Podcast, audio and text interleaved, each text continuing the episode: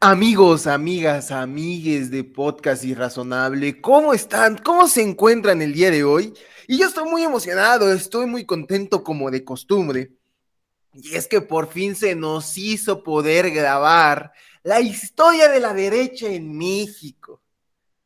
Y como podrán ver, no me encuentro solo, como siempre, eh, siempre me encuentro muy bien acompañado. Y hoy tenemos invitado de honor porque ya en su momento abordamos la historia de la izquierda, toca ver la contraparte. Y para eso me acompaña mi compañero, amigo y camarada Felipe. ¿Cómo estás? ¿Cómo te encuentras, Felipe, el día de hoy? Muy bien, Alex, muy bien. Muy, muy emocionado de, tener la oportunidad nuevamente de estar invitado un podcast irrazonable, esta plataforma eh, de, pues sí, de creación de contenido tan, tan interesante que has manejado. y pues vamos a darle.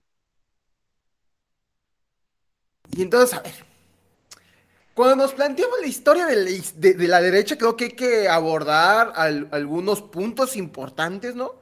Eh, y plantear, ¿no? Eh, de qué vamos a estar hablando a lo largo para entonces así poder desarrollar mejor nuestra plática. No, si me lo permites entonces, vamos a hablar primero de qué es la derecha para poder tener el punto de partida hacia su historia.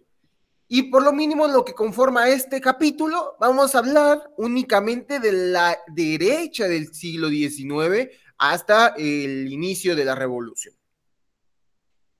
Ya más adelante, y ya más adelante, pues hablaremos, ¿no? Ya de, del de la derecha del siglo XX con los actores del sinarquismo, del panismo, ahí las relaciones con el nazismo. Eh, Y por último, concluiremos en su momento ya con, la, eh, con el siglo XXI, ¿no? Ya, ¿cómo vemos a la derecha en México? Por ahí hace unos meses, ya casi un mes, tuvimos el encuentro del PAN con el partido de ultraderecha Vox. Entonces, hay de dónde abordar, ¿no? Sí, por supuesto que hay de dónde abordar. Siempre que se habla de historia de México, hay por dónde abordar desde muchas perspectivas, desde muchos autores y desde muchas posibilidades, pero la historia de la derecha en México es particularmente una historia muy, muy rica, muy interesante y muy diversa, porque la derecha es este espectro de posiciones políticas amplísimo, al igual que la izquierda. Y esas posiciones políticas van cambiando, tergiversándose o acomodándose dependiendo del contexto histórico. Y al ser México un país donde hay tantos contextos sociales tan diferentes a lo largo de toda la República, pues hay muchísimas historias que cubrir.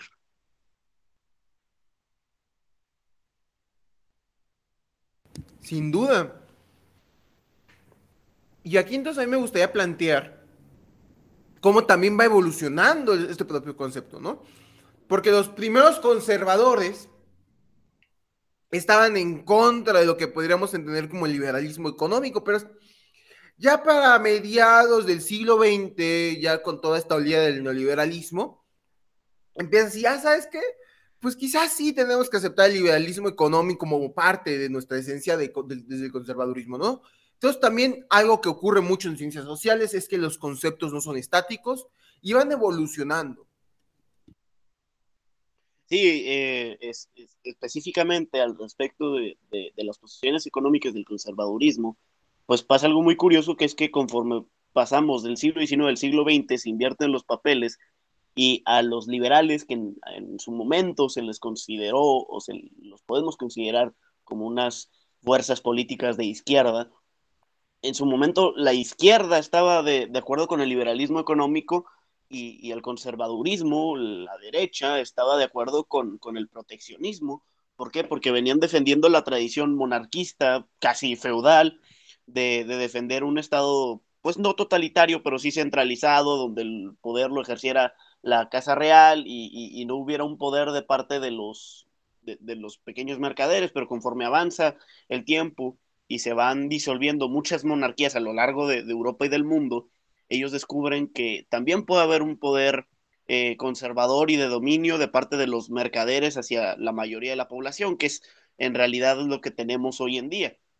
Y es así como cambian su postura de ser defensores acérrimos del proteccionismo de Estado, de, un Estado monarquista, feudal, a, ser defensores del libre mercado, a rabiar.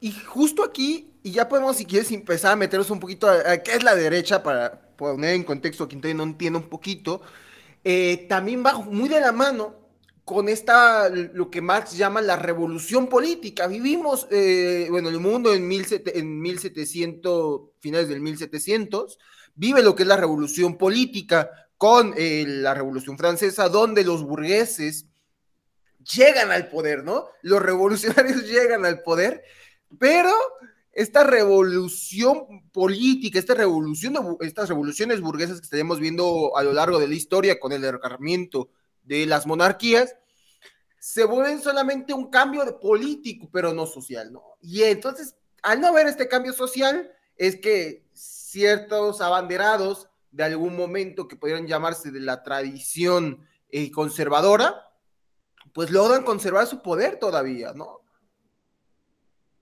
Sí, así es, al final de cuentas, pues por ejemplo, las grandes revoluciones burguesas solo bueno, para mí sí son un, momento de cambio histórico, un hito de la humanidad. ¿Por qué? Porque lograron romper en gran parte y destruir este orden monárquico de, jerarquías que imponían un valor a, gente por las familias en las que, en las que nacían, específicamente, pues las familias eh, pues, sí, de la nobleza eran mucho, mucho más valiosas que las familias de, de, las clases campesinas, artesan, artesanas, etcétera. Entonces, yo creo que el, pues el logro histórico de las revoluciones burguesas es romper con esto, pero sin embargo mantienen aún así con un esquema de dominación en el que ya no se toma en cuenta el, la, pues, pues, eh, pues la estirpe de, la que viene, sino pues los recursos con los que, que cuentas para poder explotar a otros seres humanos, ¿verdad? Sí, no, ya, ya lo veríamos que ya más adelante en la historia veríamos que justo estas revoluciones burguesas que combatieron una monarquía, porque pues como bien dices, nacías en familia noble y pues, ya no era mandato divino. Ya luego veríamos que pues justo estos mismos burgueses se volverían esta oligarquía, ¿no? Una contraparte de la monarquía. Pero ahora sí, ¿qué es la derecha, mi estimado? Porque, a ver, yo te voy a plantear un cuestionamiento y ya de ahí podemos empezar a rellenar cuando hablamos de la historia de la, izquierda histórica, eh, hablamos justo a la Asamblea General de Francia, donde en esta asamblea, del lado a la izquierda, se encontraban los revolucionarios, los que ya querían ponerle un fin a la monarquía de Luis XVI. Y por el otro lado, a la derecha, encontramos eh, a la parte más conservadora, a los tradicionalistas, que decían, no, pues nosotros queríamos continuar con un modelo monárquico, etcétera, etcétera, etcétera, el tradicionalismo. Entonces, ya de ahí empezamos a encontrar nuestra primera acepción de lo que puede ser la derecha sobre trae un enfoque pro al tradicionalismo, a un conservadurismo, al bienestar, a la, tradición en pocas palabras. No sé tú qué opines. Podemos ir agregándole más adjetivos a esta definición. Eh, pues mira, yo creo que el momento, el momento histórico donde surge la derecha ideológica sí es la Revolución Francesa. ¿Por qué? Porque la derecha es este amplísimo espectro político de posiciones que, que, esencialmente comparten un punto que es querer o restaurar el status quo anterior al actual o preservarlo lo más que sea posible. Y si tiene deficiencias, pues reformarlo, si al caso, progresivamente, ¿no? Que, que sea un cambio lento y que no sea un cambio radical. Entonces, hablando, por ejemplo, económicamente, la derecha es esta posición política que, admite las desigualdades, basándose en el mérito individual o excusándose en el mérito individual, mejor dicho. Entonces, así como antes de la Revolución Francesa no existía una izquierda ideológica, pero sí existían muchas posiciones a las que podríamos denominar de izquierda, como por ejemplo, no sé, la rebelión de los esclavos de Espartaco, la rebelión de los negros de, de Veracruz, las rebeliones indígenas de la Nueva España, Tomás Moro, eh, varios antiguos pensadores de Grecia, etcétera, etcétera, etcétera. Pues la derecha pues tampoco tenía un lugar fijo antes de la Revolución Francesa. Podría, podríamos asociarla con, con los centros de poder o quizás con ciertas revoluciones religiosas, movimientos eh, eclesiásticos, etcétera, etcétera, etcétera. Pero el, punto de nacimiento tanto de, la derecha como de la izquierda como posiciones ideológicas es la Revolución Francesa. ¿Por qué? Porque no solo adquieren su nombre, sino que a partir de ese punto eh, van teniendo posiciones políticas mucho, mucho más concretas. La izquierda, pues bueno, va buscando primero eh, este, este proyecto político que es eh, las repúblicas federales o las repúblicas democráticas, y luego va avanzando hacia muchas ramificaciones que son algunos buscan un Estado obrero, otros buscan abolir el Estado, otros buscan un Estado de bienestar. Y por otro lado, la derecha adquiere varias formas y conforme pasa el tiempo se ramifica y adquiere varias formas de contestar o, de responder a, los movimientos sociales de izquierda eh, a través de, muchos proyectos que se expresan de, muy diferentes formas. Como por ejemplo, no sé, los conservadores de Alemania, de, este, del canciller de hierro, Otto von Bismarck, o, pues, las potencias europeas, etcétera, etcétera. Entonces yo sí diría que el momento histórico de fundación de la derecha y de la izquierda como, como posiciones ideológicas está en la Revolución Francesa, pero hay muchísimas más ramificaciones y características que se adquieren eh, con el paso de la historia. Es que, a ver, eh, concuerdo totalmente, y es que es muy complejo, honestamente, es muy complejo el querer ver en un espectro lineal, ¿no? En cuanto más a la izquierda, entre una corriente de pensamiento o una corriente ideológica, esté más a la izquierda o cuente con más características, ¿por qué no? Porque para mí, eh, o por lo menos en mis análisis políticos, sociales, me encanta hablar de dimensiones, ¿no? La dimensión económica, la dimensión social y la dimensión política para poder entonces ya de ahí empezar a encasillar a ver en cuanto a estas tres dimensiones, cómo podemos encontrar y definir una corriente ideológica, ¿no? Sí, sí, sí. Eh, mira, yo personalmente diría que la izquierda y derecha son posiciones, personalmente, eh, no, no, quisiera imponer nada. Izquierda y derecha son posiciones, yo diría, económicas, más que nada, que tienen que ver con la desigualdad, pero eh, a partir de, de, estas posiciones económicas se puede definir pues casi todo lo demás. Claro que pues, habrá muchas excepciones. También está el espectro eh, pues, progresista conservador, que es este eh, que, es este que abarca todo lo que son las libertades individuales. Y, está el espectro autoritario libertario, ¿no? Y así podemos encontrar las mil y una combinaciones entre estos tres ejes. Podemos encontrar a, a los anarcocapitalistas, que son conservadores, a, los comunistas, que son, que son liberales, eh, o bueno, liberales en lo social, pero no en lo, no en lo económico. Entonces, eh, e, es, fundamental encontrar que, no solo se trata de izquierda y derecha como espectros pues, de lo, del estudio económico, sino también de, de, autoritario libertario, de progresista conservador, o los nombres que se les quiera dar, ¿verdad? Pero no es solo un eje, son varios a la hora de estudiar posiciones políticas.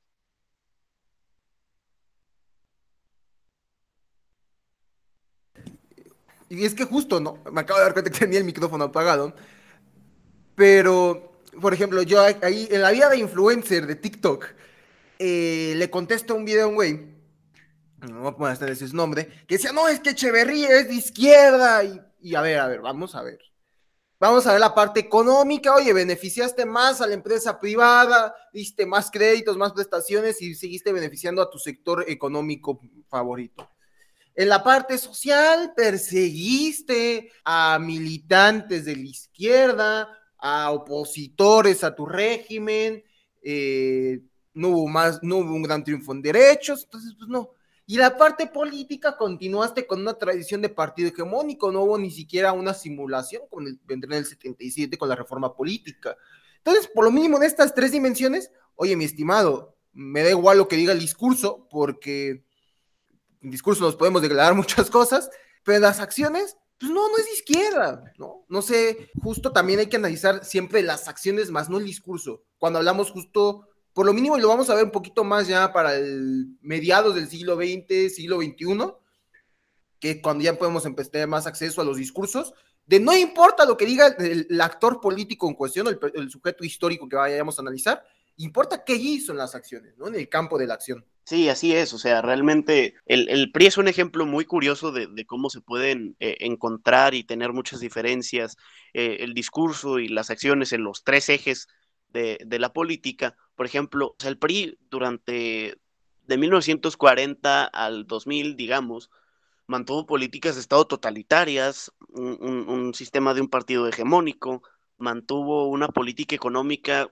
bueno, al principio corporativista y luego abiertamente neoliberal, pero siempre, siempre, siempre beneficiando a la, a la clase burguesa por encima de las clases trabajadoras, por, encima de, de, de, los pequeños comerciantes, etcétera.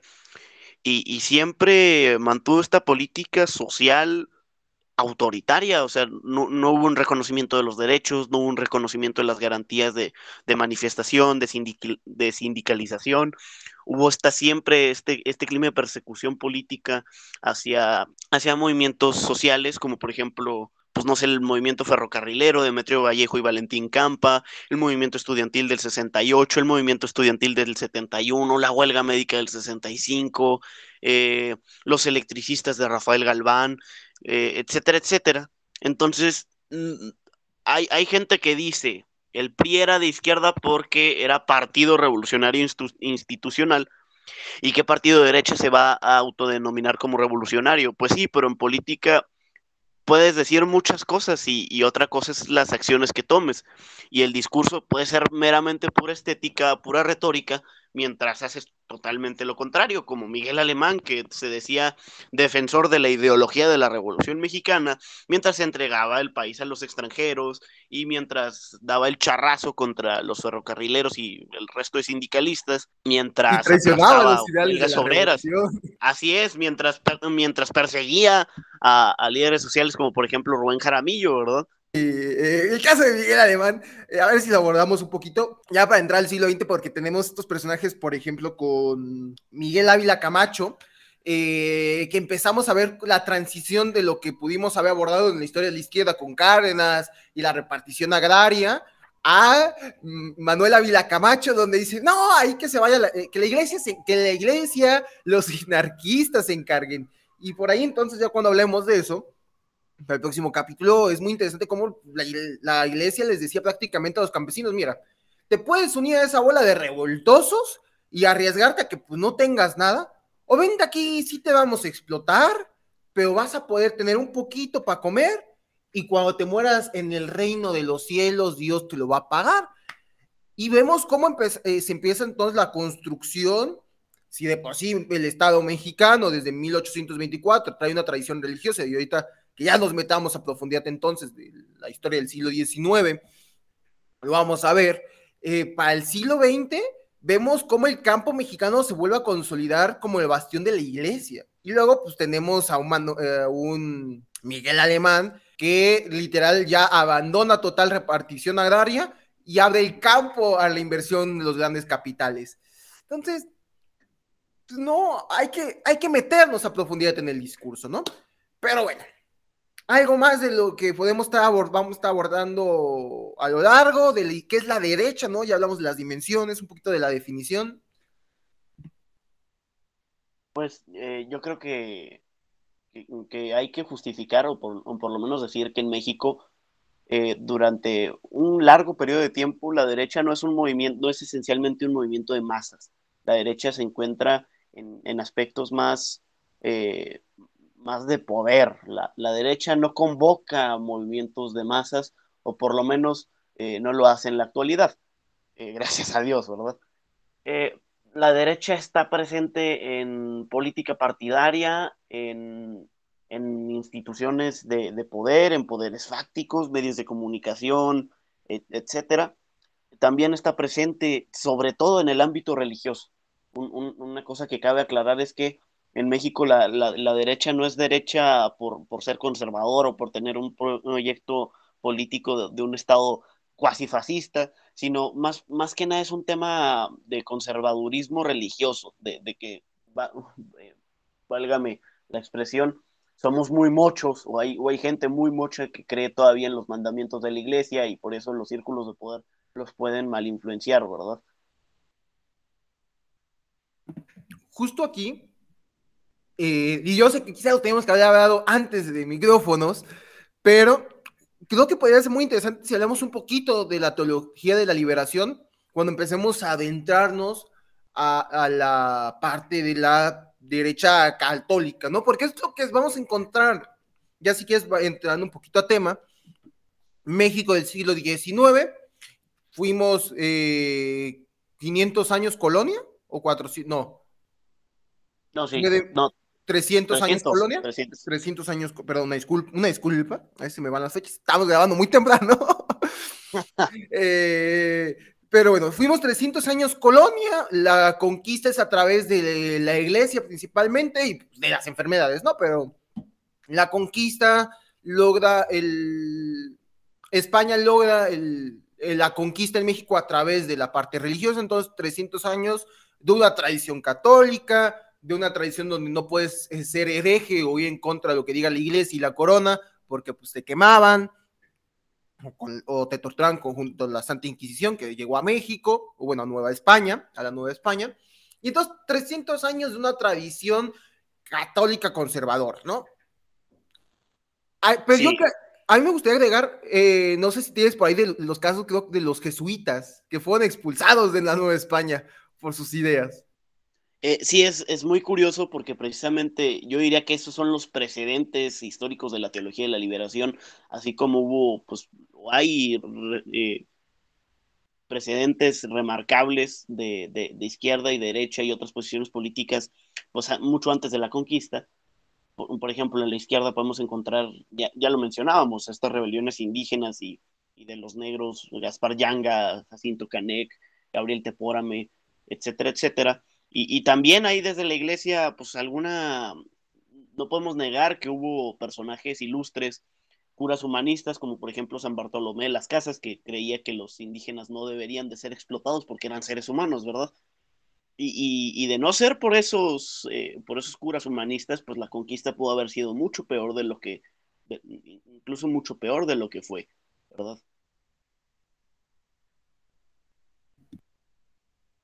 Sin duda, o sea, creo que si ya podemos, si hablamos ya no de una comunidad, sino muchas veces hablamos de un genocidio que ocurrió, si no hubieran tenido esta perspectiva humana de, oye, eh, que luego da, es, oye, los indígenas son personas, no los puedes tratar explotados así, y luego pues, traen los esclavos de África, ¿no? Entonces, ay. Sí, sí, sí, sí.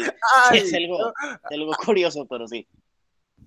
Oye, pero esos también son personas, no, esos son de África, ¿no los ves? Verga. Em, pero justo entonces, en, todavía en, en, el México de la Nueva España, todavía no hablamos ni del, proceso de independencia. los jesuitas llegan junto con muchos grupos evangelizadores, los franciscanos, etcétera, etcétera, etcétera. Todas estas congregaciones religiosas que vienen aquí a evangelizar. Pero los jesuitas destacan por meterle las ideas ya de, de la empiezan a meter ideas de liberación, de la ilustración, y como que eso llega a incomodar, ¿no? Entonces, dentro de la propia, lo que podemos llamar dentro de un propio tradicionalismo y de una propia derecha católica o religiosa, vemos cómo tienen fricciones entre propios órdenes religiosos, ¿no? Sí, sí, así como en la actualidad tienen muchísimas fricciones y puntos encontrados, eh, no sé, obispos incómodos como Raúl Vera o Alejandro Solalinde, con con gentes que son deleznables, como el obispo que dijo que había que matar a las mujeres que abortaran, o, las estructuras de poder, como por ejemplo Norberto Rivera y el pastor del poder, este, ¿cómo se llamaba? Maciel, bueno, Maciel, mejor dicho, eh, Juan Pablo II, todas, estas, todas estas estructuras que mezclan el poder religioso con el poder político y sobre todo con tendencias eh, derechistas, eh, pues siguen teniendo estas fricciones a día de hoy, siguen en las mismas lógicas, solo que pues el clero de ahora tiene muchísimo menos poder eh, que, el, clero de hace 500 años. El clero de hace 500 años tenía poder político abiertamente, los, los papas eran abiertamente reyes y ahora pues los papas siguen, los papas, los cardenales y, el resto de la estructura de la jerarquía católica siguen teniendo mucho poder pero ya no es el poder que era antes, ya no es un poder directo, sino es un poder de influencia, es un poder pues fáctico, sí, no es un poder que se ejerce directamente con, con actos o con violencia, sino con dominación psicológica, ideológica. Y, el tradicionalismo también. Es justo, mira, eh, tremendo nombrecito del señor. Eh, Marcial Maciel. Ah, cierto, Marcial Maciel, sí, cierto. Sí, tremendo nombrecito, ese trabalenguas. Sí, sí. Justo entonces empezamos a ver eh, dentro de nuestra propia definición que damos de la derecha, de, esta parte tradicionalista y conservadora, como pues los cimientos de un México religioso eh, se siembran en la colonia. Ya de ahí, eh, cuando em, vemos el movimiento de independencia a través de Miguel Hidalgo, José Ortiz de Domínguez, pues, por lo mínimo en esta primera etapa, los órdenes eh, tradicionalistas y que se venían beneficiando de la estructura colonial, pues oye, ¿por qué nos vamos a independenciar nosotros? Vamos a pedir independencia cuando pues nos va bien. O sea, pues, somos aquí peninsulares, o por lo mínimo somos criollos, ¿no? Entonces, pues, no, la estructura no me perjudica como está la cosa, no ocupamos hablar de revolución política, mucho menos de revolución social. La estructura me beneficia, ¿por qué ocupamos cambiarla de golpe, ¿no? Sí, así es, o sea, realmente insisto en que esta derecha, pues es un, es, estos sectores privilegiados que buscan mantener o, cambiar levemente el status quo para mejorar sus fallas. Y, en la independencia, pues son esta, esta bola de, españoles y gachupines conservadores, criollos, entre otros, que, que respondieron armados contra el movimiento de insurgencia de, Miguel Hidalgo, María Morelos y, todos estos líderes revolucionarios que, que no solo eh, iniciaron un proceso de independencia, sino un proceso de revolución social en contra del, del, orden de la colonia, ¿no? En contra del, orden de las castas, de la dominación, de la esclavitud. Miguel Hidalgo es el primero en abolir la esclavitud, luego Morelos, eh, les da la propiedad colectiva de la tierra a los campesinos mediante la constitución de, de Apatzingán, eh, los sentimientos de la nación y todo eso. Entonces, la derecha en aquel entonces, pues es este, este movimiento de criollos conservadores que buscan mantener el estatus colonial y, que terminan para, para, para, no, para no tener que romper del todo con este orden colonial de castas, de dominación, de esclavitud, pues terminan apoyando la independencia, pero no la independencia de Hidalgo o de Morelos, claro, sino la independencia de Iturbide, ¿verdad? Por supuesto, y que no está muy alejado del régimen del que veníamos, que porque al final se constituye, eh, la independencia concluye con una monarquía, ¿no? Con un imperio. Eh, y creo que quiero hacer aquí como el, disclaimer, porque sí es verdad que ahorita, ahorita todo, para que quede entendido eh, y a lo que puedas considerar Felipe, por lo mínimo en esta primera parte que vamos a hablar hasta el finales del siglo XIX, eh, hablamos todavía, y a lo largo vamos hablando de esta derecha conservadora eh, católica. Todavía esta derecha con miras al liberalismo, eh, bueno, esta derecha conservadora, católica, monárquica, que tiene estas aspiraciones todo el siglo XIX, porque todavía la derecha a favor del liberalismo económico con la que rompe, donde ya empieza a romper con el proteccionismo, con la idea del proteccionismo, pues no lo veríamos hasta que eh, mediados del siglo XX más o menos, ¿no? Sí, más por o menos. lo mismo aquí en el país, con el, bueno, pues con el PAN, con la fundación, quizá en el 37 por ahí, 37, eh, 38, que es como a finales del sexenio de Cárdenas, que veamos al PAN con estos grupos empresariales, pues quizá ya podemos hablar de una derecha a favor de un liberalismo económico, ¿no? Sí, ya es cuando, cuando se deja fuera del pacto social que, representa el, PNR de Cárdenas, ah, no, el PRM de Cárdenas, el PRM de Cárdenas.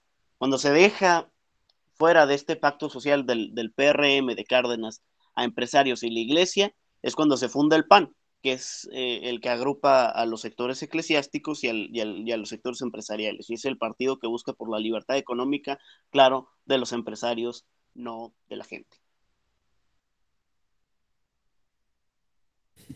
Y entonces, eh, justo, entonces ya eso ya lo vamos a estar abordando en el próximo capítulo, pero justo para hacer este disclaimer de a qué nos referimos por lo mínimo ahorita en general a la historia de la izquierda, de la derecha, perdón, en el siglo XIX. Y entonces, pues ya, tenemos la independencia, nos eh, conformamos imperio, pero pues eh, logramos, el imperio dura tres años y ya para el 24 volvemos a ser, eh, emanamos como una república federal, sí, ¿no? Porque hasta con Santana se hace centralista, bueno, emanamos como república, hasta ahí, y luego vendría el periodo de Santana, ¿no? Y, su poder conservador, y literalmente su poder conservador con las siete leyes. Sí, sí, sí, o sea, realmente, bueno, primero que nada, cabe aclarar que es muy estúpido defender al primer imperio mexicano. ¿Por qué? Porque Agustín de Iturbide fue el consumador de la independencia, sí, pero por pura conveniencia, porque, o sea, realmente el tipo era un, era un privilegiado, un militar que había combatido con ferocidad a los insurgentes, cometiendo varios atropellos contra la dignidad humana, como por ejemplo violar a las esposas de estos eh, guerrilleros independentistas que estaban en la selva, matar a sus hijos o amenazar con matar a sus familias si es que no se rendían. Pero bueno, eso es, eso es por una parte. No, no, quieran defender a, Agustín de Iturbide, por favor. Se ven, se hacen más daño del que, del que realmente sí, es el padre de la patria, mi estimado. Sí, o sea, eh, Agustín de Iturbide no es el padre de la patria. Agustín de Iturbide es el padre de, de, de una revolución conservadora que, que, que, bueno, ni siquiera una revolución conservadora, un vil golpe de Estado. Burguesa, ¿no? Ajá, una revolución burguesa, un vil golpe de Estado que va en contra de, la constitución de Cádiz que resultaba liberal. Pero bueno, una vez aclarado eso, podemos hablar de Santana, que Santana también es en los últimos años, por la oleada revisionista histórica, un personaje que dicen, no, es que no se merece todo el odio que tiene, porque él hizo todo lo posible por defender Texas y, y, los territorios de, California y los que nos arrebataron. Pero ignoran que en su política interior Santana era un dictador, era una figura política.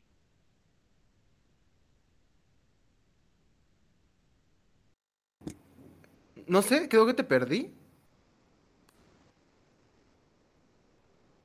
¿Aló?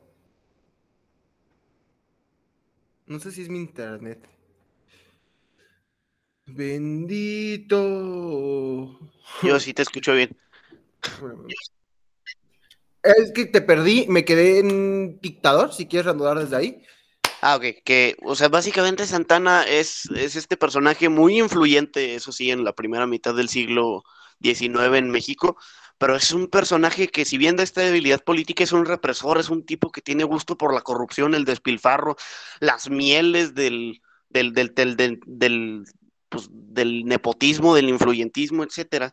O sea, es un tipo que gasta millones en hacerle un funeral a su pierna, glorificando una campaña de, de, pues, pues de mejorarse el ego, de decir que es un héroe que perdió la, la, la piedra, perdón, la, pierna, luchando contra el extranjero. Y, y, pues es un, es un totalitario, es un, es un represor y por algo lo sacaron del país en la revolución de Ayutla.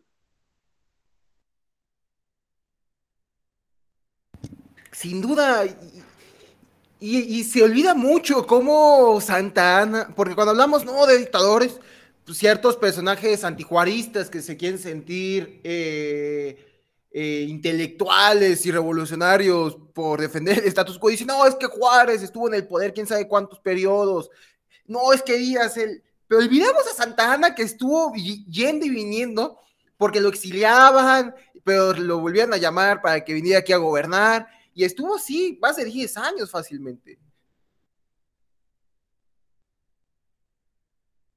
Sí, me parece que Santana en toda la primera mitad del siglo XIX tiene por lo menos 11 periodos presidenciales y, pues, o sea, realmente pues, la mayoría de ellos eran en contra de la Constitución, eran realmente solo por, porque se podía ejercer el poder político, porque las fuerzas del ejército estaban de su lado o porque los conservadores estaban de su lado y por eso se puso en el poder, no porque la gente lo quisiera, ¿verdad?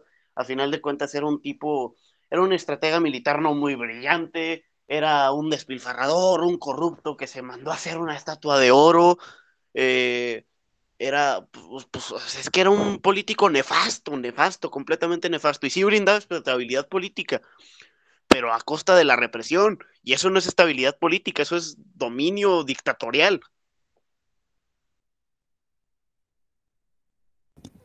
Sin duda, no es que no hay otra forma de entender a Santa Ana que sino como un vil dictador, porque no tenía ni este interés realmente por la República, por, una, por la República Federal. Al final vemos con Santa Ana el despropósito de volverte una república centralista en una extensión territorial tan grande como la es México.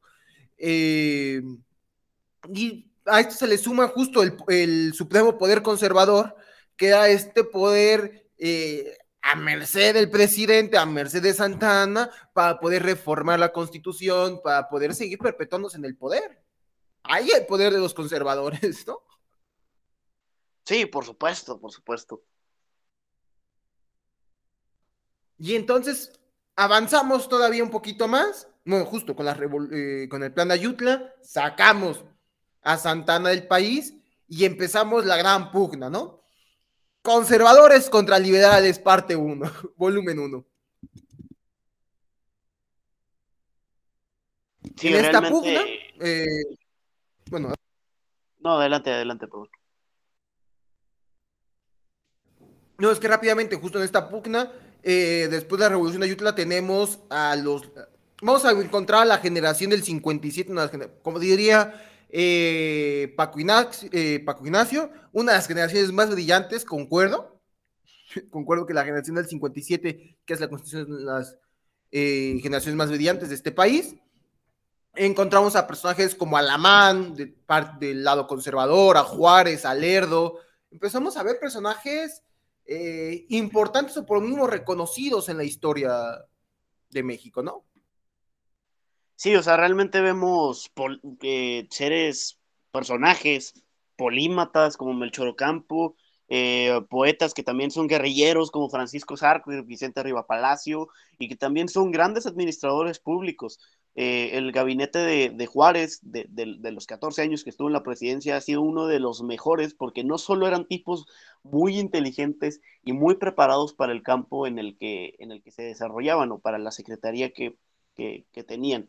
Eran, eran tipos además muy honestos y con unos principios, una, unos valores ideológicos muy fuertes. O sea, hay que tener en cuenta que el día en que se murió Guillermo Prieto le faltaban botones en su saco. O sea, ¿A qué y fue tres veces secretario de Hacienda de, México? O sea, ¿qué, ¿a qué otro secretario de Hacienda en México a la hora de, morir le faltaban botones? ¿Sí? O sea, eso, es una austeridad, una, un, compromiso ideológico en un momento en el que no se contaba con recursos económicos, eh, no sé, Santos degollado, que, que, que, en, medio de las batallas o al final de las batallas, él siendo general se ponía a coserles las, las casacas a sus oficiales, eh, Vicente Riva Palacio que puso de su dinero para formar una tropa de chinacos y combatir al imperio, eh, bueno, Guillermo Prieto que le faltaban sacos, Juárez que llegando aquí a la, al norte, a la ciudad de Chihuahua, le faltaban, le faltaban botas, porque llevaba usando las botas, las mismas botas durante años. Y, pues estaban todas agujeradas, ¿no? Entonces, esto habla no solo de, una austeridad, sino de un, de un, espíritu de lucha muy admirable, a pesar de que pues no seamos liberales como tal en la actualidad y hay un trecho muy diferente entre ser liberal y ser de izquierda, pero hay, hay valor y hay compromiso ideológico y hay brillantez en, en esa generación. A ver, sí, justo, nada más eh, me gusta mucho claro esto. Juárez no es un personaje de la izquierda, eh, pero logra cosas muy interesantes justo y que hay que recalcar cuando hablamos de la historia de la derecha, porque bueno, venimos justo de esta tradición de, la tradición de los pilares religiosos, eh, la revolución de Agustín de Iturbide, habla de, logra también su gran triunfo a través de fuerzas religiosas, con Santana seguimos viendo a una iglesia poderosa, y entonces nos encontramos ya casi para mediados del siglo XIX con que pues el Estado mexicano, por llamarlo de alguna forma, no tiene poder. Quien tiene el poder en el Estado es la iglesia. Y entonces, fiel a lo que pues, se puede creer de un liberal, Juárez dice, ¿sabes qué? Pues, tu iglesia no te puedes encargar de eso, tú encárgate de dar tus misas y lo que tú quieras, pero las cosas del Estado las va a hacer el Estado cómo son los registros de defunciones, de nacimientos, eh, matrimonios, etcétera, etcétera. Y entonces Juárez hace esta gran movida para, eh, a través de las leyes de reforma, junto con la generación del 57, para donde podemos encontrar a ley Lerdo, etcétera, etcétera. Pero vamos a referirnos como a Juárez eh, en este sentido histórico, va más rápido.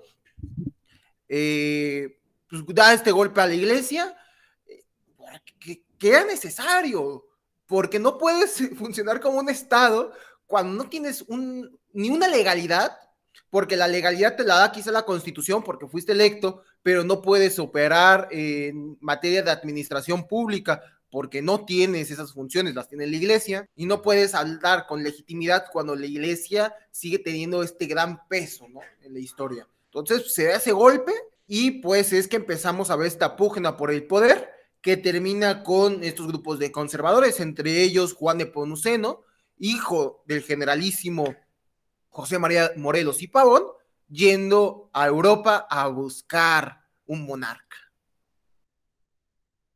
Sí, o sea, realmente esta junta de conservadores que van a Europa a buscar un monarca no son conservadores, ya son reaccionarios. No solo quieren tener una república centralista, quieren tener una monarquía, un, sistema monarquista y además van a buscarlo Europa, ni siquiera se esfuerzan en buscarlo eh, a nivel nacional. Quieren restaurar tanto el sistema monarquista como el sistema colonial. No son conservadores, son reaccionarios los que le van a entregar la, la corona a Maximiliano. Y, y sí, eh, pues van a entregarle la corona a un extranjero en la desesperación de no poder contra, contra una generación que primero arrasó con el poder terrenal de la iglesia, que, que, rentaba el 80% de las casas de habitación de la Ciudad de México y que llevaba el registro de los vivos, de los muertos, de los casados y de los no casados.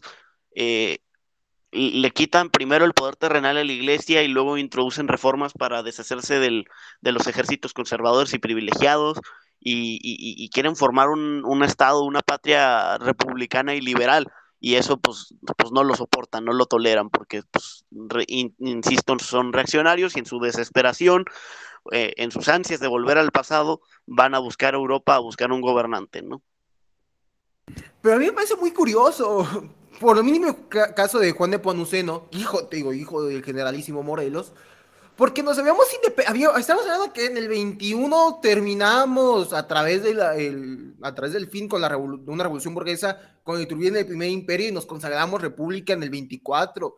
Estamos hablando de que el, y que el segundo imperio se viene a conformar en el 64. Estamos hablando de que 40 años, 40 años donde el espíritu de lucha independentista se acabó y vamos a decir, y, es lo que yo hablo para defender, los puntos que yo hablo para defender el gobierno de Juárez en contra de estos reaccionarios, es, hace 40 años todavía nos seguíamos matando y todavía seguíamos en lucha para que España nos reconociera, porque España no nos reconoce hasta mucho después, inclusive ya nosotros siendo república, eh, para que vengan estos venga el hijo de uno de los próceres de la patria a buscar un vil emperador.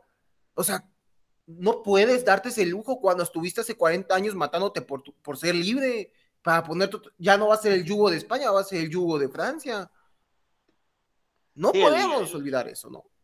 Sí, sí, sí, o sea, es realmente muy irónico eh, de todas las partes que acusan a Juárez de ser un traidor y patrias, ¿verdad? Porque primero dicen, el MacLean Ocampo era el tratado para vender a México a los gringos, y, y tú revisas todos los protocolos internacionales que se firmaron durante el gobierno de Juárez, el Iglesias Lee, el protocolo Churchwell, el MacLean Ocampo, etcétera, etcétera, y en ninguno de ellos se establece literalmente la venta de ningún estado de la República.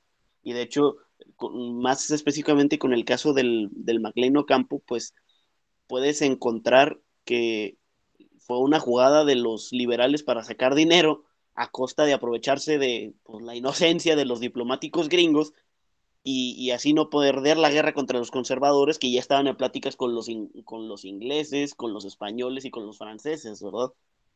Y, a su vez es muy curioso que digan que Juárez intentó vender a la patria, siendo que literalmente estos conservadores, entre los cuales se halla un, un hijo de, de, Morelos, el prócer de la patria, fueron literalmente a entregarle el gobierno de México a un, a un austriaco y, si quieres, pues sí, Maximiliano hubiera sido buen gobernante, sí, sí, sí.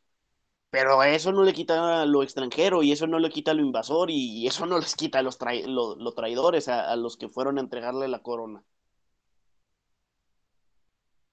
y es que justo ocupé, nos encontramos en un momento en la República de Juárez donde no, no, hay, una, no hay una legitimidad, por lo mínimo en cuanto a política exterior, porque todas las monarquías europeas pues ven con mala cara, ¿no? Pues recordemos que Juárez dice, oye, pues no tengo dinero para pagar. la propia iglesia, el Vaticano, donde recordemos lo que platicamos ahorita, pues sean reyes, pues veían con mala cara al gobierno de Juárez. Pues ocupa legitimidad. ¿Y dónde vas a encontrar la legitimidad? Pues con el vecino del norte. Y que también los propios conservadores estaban en pláticas con el gobierno de Estados Unidos para conseguir ese apoyo. Es decir, si no lo hacía Juárez, lo iban a hacer los conservadores. Pero bueno, justo entonces en este sentido de lo que sería el segundo imperio mexicano, yo tengo este gran conflicto porque dice, no, es que Maximiliano era más liberal que Juárez. Y aquí tenemos pues, diferentes espectros políticos para entender estas corrientes ideológicas, izquierda y derecha, ya lo hablamos. Pero no sé qué opinas, porque para mí, que me vengan a decir que un monarca extranjero va a ser más liberal que alguien que está promoviendo la república, pues, como que algo ahí no me termina de hacer clic, ¿no? Cuando es respaldado, aunque Maximiliano lo que quieran, que él fue liberal y él era liberal y la, la, la, pero cuando era respaldado y su capital político era respaldado por los conservadores, que ahí vemos hasta la jugada más reaccionaria que ni se percataron de quién estaban trayendo, pues como que algo no me termina de cuadrar en la figura de Maximiliano, ¿no? Sí, o sea, realmente la figura tanto de Maximiliano como de Carlota están muy, muy romantizadas por las corrientes del revisionismo histórico desde hace mucho tiempo, ¿verdad? Pero, o sea, francamente eso de que Maximiliano era más liberal que Juárez es una burrada con todas las letras.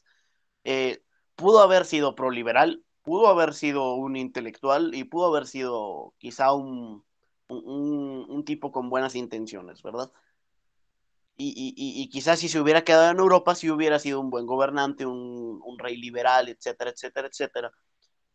Pero aquí en México, su gobierno se sustenta únicamente o casi únicamente en, eh, pues en el dominio del ejército francés, en este, en el saqueo sistemático de tierras, en el asesinato de, en masa de inocentes o de combatientes republicanos, en, incluso en, la quema masiva de aldeas que, apoyaran a la República, a Juárez y a los guerrilleros.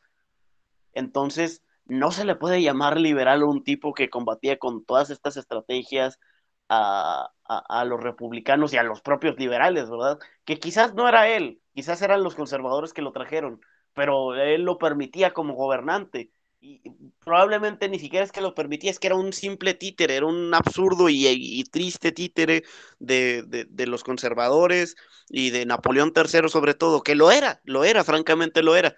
Entonces, eh, Maximiliano era liberal de cierta forma, sí, y si se hubiera quedado en Europa hubiera sido mucho mejor gobernante, hubiera sido un, un personaje histórico quizás más de admirar, pero aquí en México, pues no es más que un invasor eh, al cual trajeron posiblemente engañado, pero que se terminó condenando a sí mismo, siendo el títere de, un, de una estructura de poder liderada por los franceses, por el ejército francés. Tan es así que tan pronto como se termina de ir el último francés del puerto de Veracruz, en dos meses cae el imperio de Maximiliano.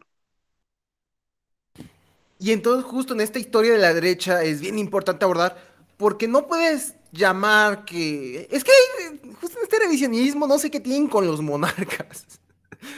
o, con los emperadores, ya sea Agustín Iturbide, que tal o con Maximiliano. Porque no, no puedes, si crees un mínimo en la soberanía nacional y si tanto te duele el tratado Macleno Campo, porque justo en estos reaccionarios eh, conservadores, eh, que les duele tanto el tratado Macleino Campo, porque Juárez iba a vender a México, pues ya hablamos que no. Pero vienen a defender la monarquía extranjera respaldada por fuerzas extranjeras como el ejército francés, por el apoyo de la iglesia y por el apoyo del conservadurismo mexicano, pues como que algo no cuadra, ¿no? Entonces, hay que justo analizar esto. No, es que ustedes son pro Juárez. No, pues es la historia, eh, son los datos. O sea, eh, podemos discutir lo que quieras, pero ahí están los datos. el, imperio no era sostenible por su cuenta, no tenía capital político más allá de los conservadores o un ejército propio. Sí, realmente el imperio maximiliano era sumamente impopular, sobre todo por las acciones que tomaba el ejército francés de violar mujeres y quemar aldeas y fusilar combatientes republicanos eh, y, por lo mismo no, pudo levantar simpatías más allá de los propios conservadores que lo trajeron, que ya eran una minoría dentro de, la minoría de los que apoyaban a, Maximiliano. Y, pues Maximiliano era un tipo sin peso político, era un tipo, pues no muy gris, pero pues era un vil títere, así es, eso es todo, o sea, era un títere con buenas intenciones si quieres, pero no merece ser romantizado. Y el segundo y el tercer y el segundo imperio mexicano no fue más que un, una, una, pequeña locura, un, capricho que se dieron los poderes imperiales de Europa apostando por, por proyectos de reconquista de América. Y, gracias a Dios que, triunfó Juárez. ¿Por qué Juárez y los liberales? ¿Por qué? Porque al, al mandar a Maximiliano muerto en, una, en, un, en un ataúd de, pino a Europa, les dijeron, América Latina ya se independizó de España y no pensamos volver a dejar que nos conquisten. Exacto, o sea, no mandas ese mensaje tan importante, en lo que estaremos viendo ya luego, pero eh, logran, imponer sus intereses a través de una segunda etapa histórica, eh, porque si quieres ya dejamos atrás el segundo imperio, matamos, porque, y también lo teníamos que matar, ¿no? O sea, no puedes dejar ahí vivo al emperador y, a sus secuaces, o sea, perdón. Pero justo estos mismos personajes que ves, ¿por qué fusiló a Maximiliano? ¿Por qué eh, tal, tal, tal? ¿Por qué la revolución se mata? Porque es la, ley de la guerra. y al adversario y al contrincante pues, se le mata, porque el contrincante no va a pensártelo dos veces para matarte a ti. Así funciona cuando estamos en un proceso revolucionario de guerra. Sí, más en el siglo XIX. O sea, realmente a, estos conservadores y revisionistas les encanta decir, ay, es que Juárez mató a Maximiliano, Juárez, Juárez, Juárez los mandó matar porque le tenía envidia. Claro que no, Juárez, eh, Juárez no mandó a matar a nadie. Eh, el, proceso de, justicia después del proceso de invasión es un proceso completamente apegado a la legalidad. Juárez tuvo un abogado defensor, un juicio en el cual se le, el cual se le condenó a pena de muerte. ¿Por qué? Porque violó la ley, una, ley que había en la que se, establecía que, un extranjero no podía venir a gobernar México y menos con las lógicas con la que, las que lo hizo Maximiliano. Entonces, el juicio de Maximiliano no, no fue solo un tema político, no fue una revancha personal de Juárez, no fue un capricho de los liberales, fue, fue, un proceso apegado a la legalidad y completamente necesario para, para decirles a Europa, miren, nos trajeron uno de sus hijos en una carroza de oro y se los estamos devolviendo en una caja de pino.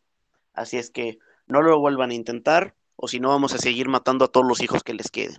¿Por qué? Porque cuando él estuvo en el poder no, se tentó el corazón para matar a los nuestros. Sin duda.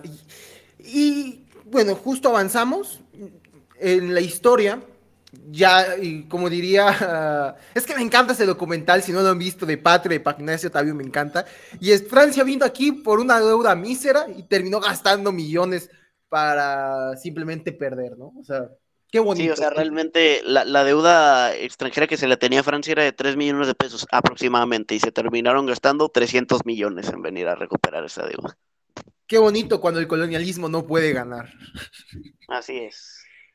Y bueno, ya la República Errante, que también hay que considerarlo justo cuando hablamos del gobierno de Juárez, eh, pues no puedes llamar elecciones cuando tienes la mitad del territorio nacional invadido por Francia y por el imperio, porque pues no hay las condiciones para llamar a elecciones. Y entonces pues, la República Errante se consolida, se llaman elecciones, vuelve a ganar Juárez y es en ese periodo cuando muere, ¿no? En el último periodo que se logra reelegir. Sí, en 1871 muere y en 1870 fueron las elecciones. Ajá, y bueno, entra a leer, eh, ya hay un general de la intervención francesa que había sido gobernador de Oaxaca de nombre don Porfirio Díaz Mori, pues ya andaba preparándose a sus generales para dar el golpe de Estado porque pierde la contienda en el 70. Ah, Juárez se muere, Lerdo de Tejada sube al poder porque así estaba marcado en la Constitución y le hacen golpe de Estado, ¿no? Sí, o sea, bueno, es, es muy curioso porque Díaz eh, abogaba por este sufragio efectivo y la democracia y la importancia del voto, y al final él terminó subiendo al poder pues por un golpe de Estado, ¿verdad?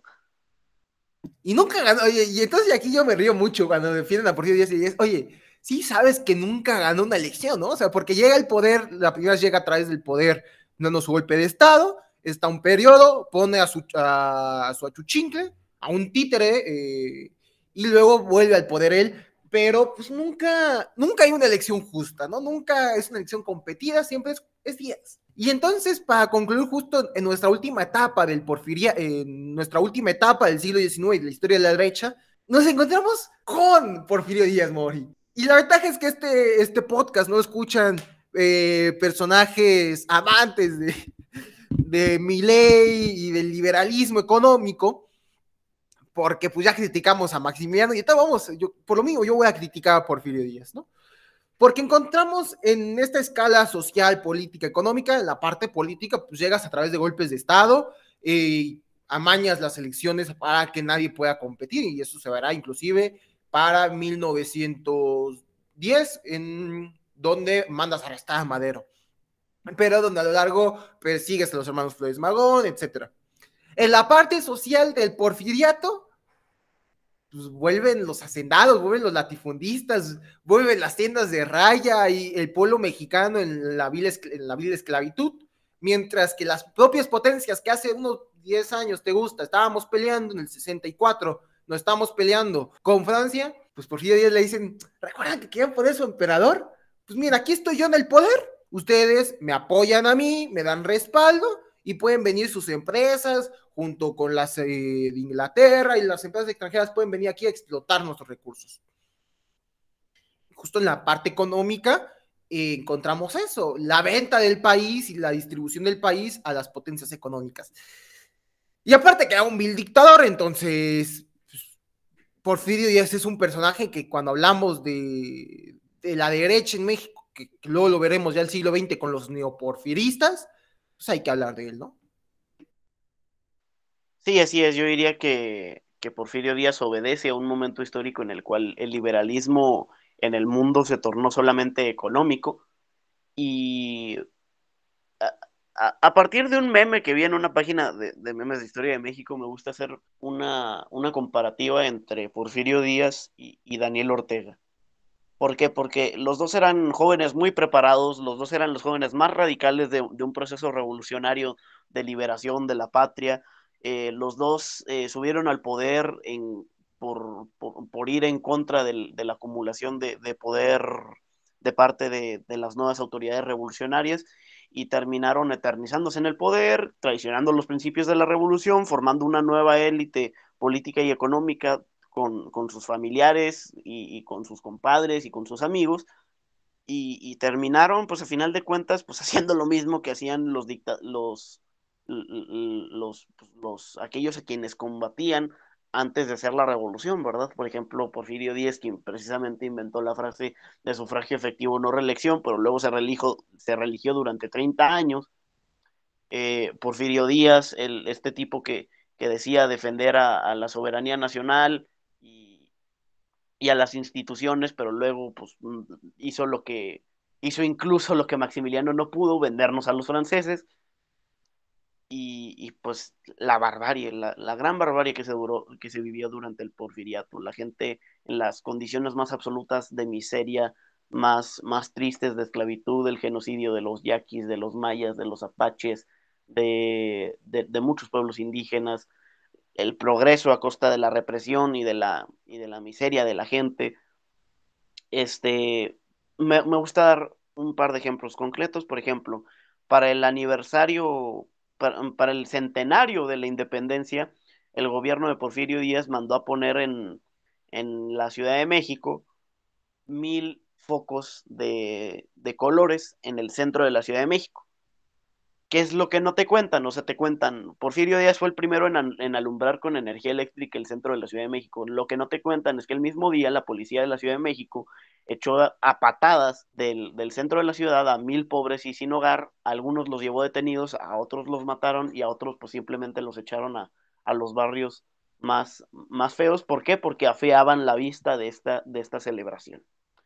La otra es que sí llega la moda francesa, llega, llegan los vestidos, llega la, pues toda esta moda que se refleja en la arquitectura y en la vida social, pero en las fábricas donde se produce la tela para hacer eh, pues la ropa al estilo francés, por ejemplo, eh, Río Blanco, pues los trabajadores viven en las condiciones más absolutas de miseria y cuando se levantan en huelga, los trabajadores de Río Blanco son brutalmente perseguidos por las policías de Porfirio Díaz.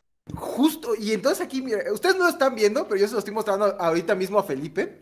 Eh, ahí, Felipe me disculpará mis fachas de, estar en suéter nada más, pero aquí le estoy mostrando eh, un afiche del centenario de la huelga de Cananea 1906-2006, que fue uno de los movimientos sindicales, obreros más importantes de lo que sería ya el siglo XX pero nos remitimos a eso, ¿no? Este mal llamado orden y progreso, pues, primero nos tendríamos que plantear, ¿no? ¿Cómo se da el orden?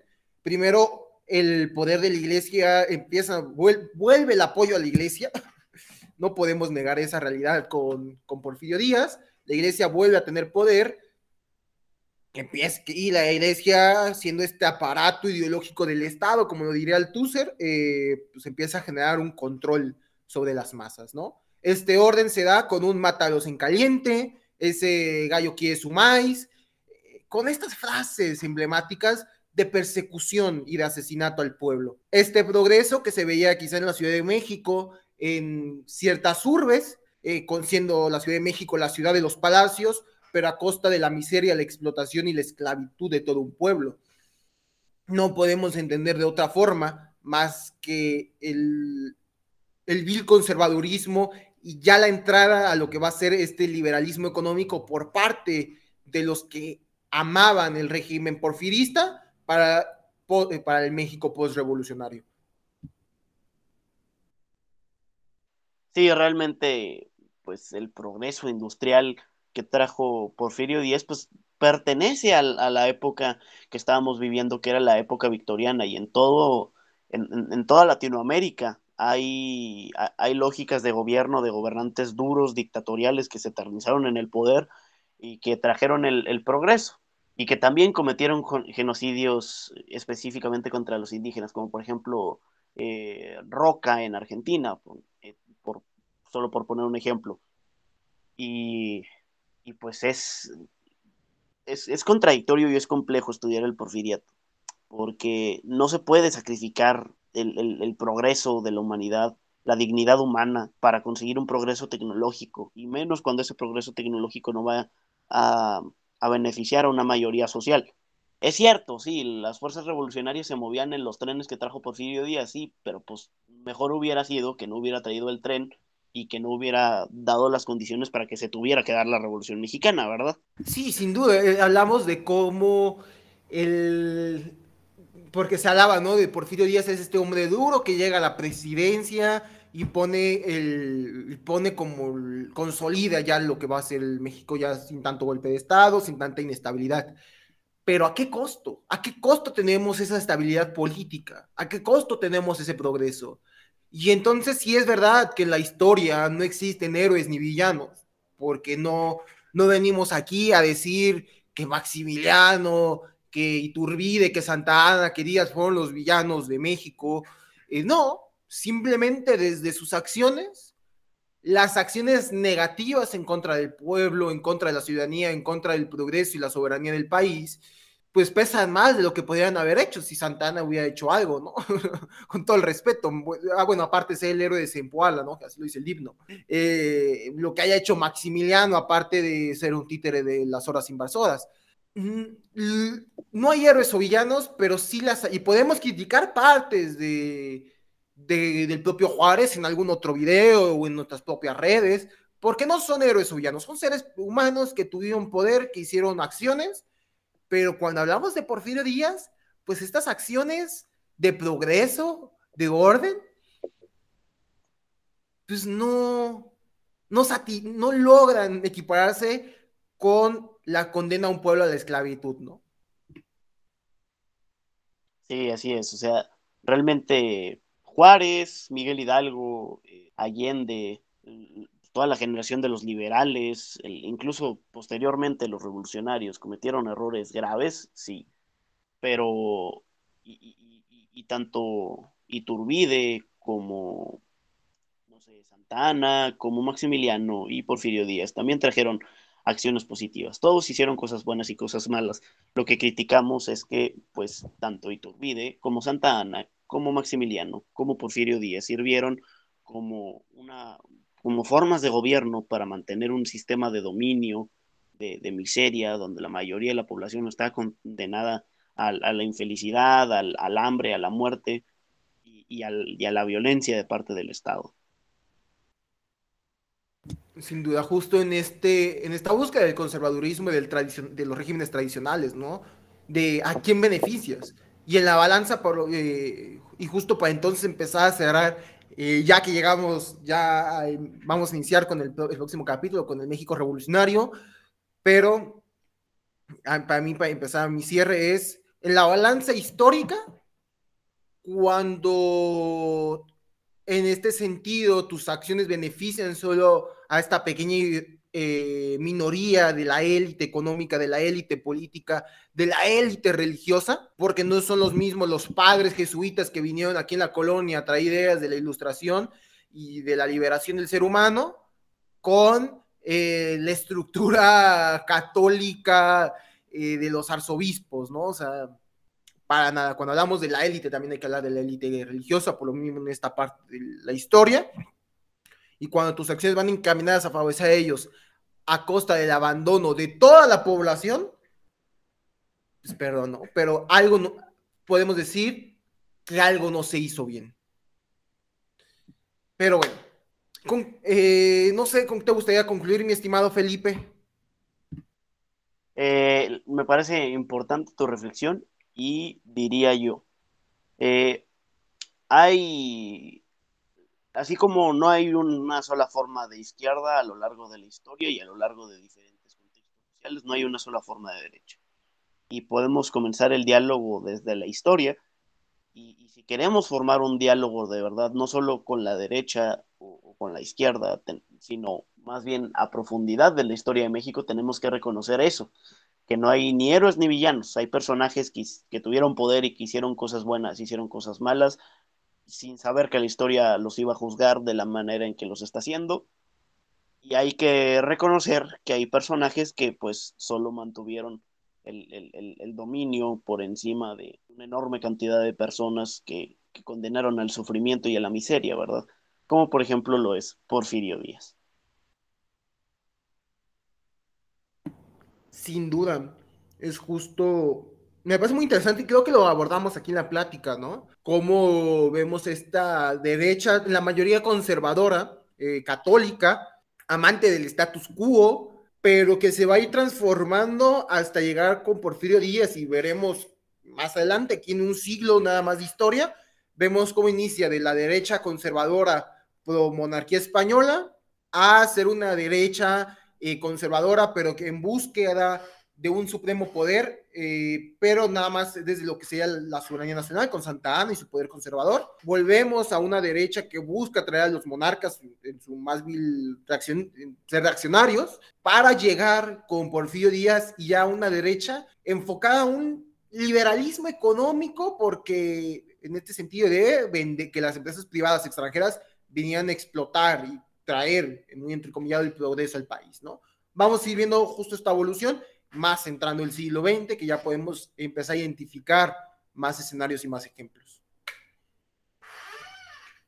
Pero bueno, eso será para otro día. Muchísimas gracias por acompañarnos, Felipe, en esta gran plática. ¿Dónde te podemos encontrar en tus redes sociales?